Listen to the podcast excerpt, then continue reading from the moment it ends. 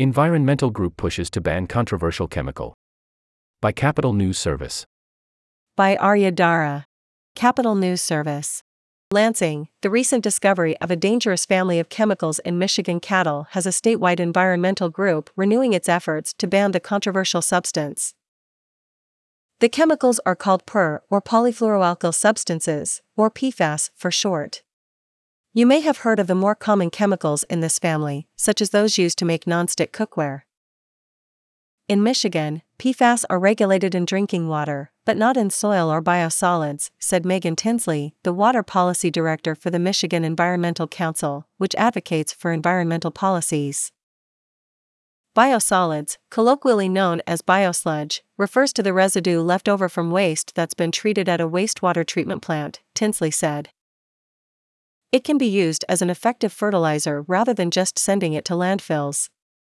When crops that cows eat are fertilized with biosludge, the PFAS builds up in their bodies and can contaminate the beef, Tinsley said.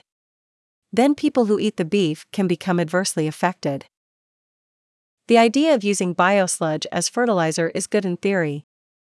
But obviously, when you've got waste that is contaminated with PFAS, it is a big environmental problem, Tinsley said. Another problem that stems from such use of biosludge is known as legacy farm contamination. When biosolids are spread on the ground for some time, PFAS levels may slowly accumulate in the soil, Tinsley said. Testing the soil could help us determine where we should no longer apply any sort of biosolids, Tinsley said. And it would give us more information as to where we should look further into testing crops. Having a greater network of soil testing can help us look for this type of problem that was just discovered. The Environmental Council also advocates for a cumulative standard for PFAS regulations, Tinsley said. There's over 4,000 chemicals in this group of chemicals that we call PFAS, and the state has developed drinking water standards for seven, she said. The chemicals have different names, but function similarly as a group, she said, and the Council wants the state to set drinking water standards for the entire class of PFAS.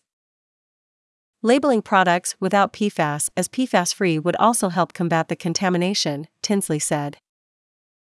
Using labels similar to those on non GMO food, consumers could make informed decisions and make sure that their health isn't at risk from the chemicals, Tinsley said. But we don't have the laws in place to require that, Tinsley said. American scientist Roy Plunkett discovered PFAS in the 1930s, and they've been used extensively in the U.S. since the 1940s, said Wei Zhang, the Associate Department Chair at Michigan State University's Department of Plant, Soil and Microbial Sciences. PFAS are also found in paints, shampoos, firefighting foam, fast food packaging, pesticides, and other products, Zhang said. And they didn't stop there. Eventually, they found their way to humans, Zhang said. Prolonged exposure is a public health risk, according to the Department of Health and Human Services. PFAS can cause attention deficit hyperactivity disorder and delay puberty when fetuses and infants are exposed to it. It also causes other health problems, such as kidney disease and altered liver function in non pregnant adults and preterm birth in pregnant women, Zhang said. Tinsley said, We've done a really good job of looking for PFAS in the environment, and I think we're ahead of the curve when it comes to detecting it and trying to address it when it comes to drinking water. But some other states have done more by banning them in food packaging, another common source of exposure, Tinsley said.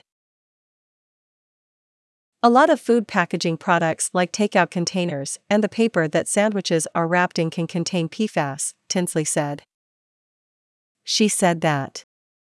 There are certainly actions that we could be taking in Michigan that we have not yet, including legislation that would more tightly regulate the chemicals. Banning PFAS entirely is also part of the solution, Tinsley said, but bans take time and political willpower, especially with 4,700 chemicals in the PFAS family. But if you remove something that's used in a lot of products, that's where we'll start to run into a lot of opposition, she said. That's why we think that's part of the solution, but we have to be doing other things in the meantime. Arya Dara writes for Great Lakes Echo.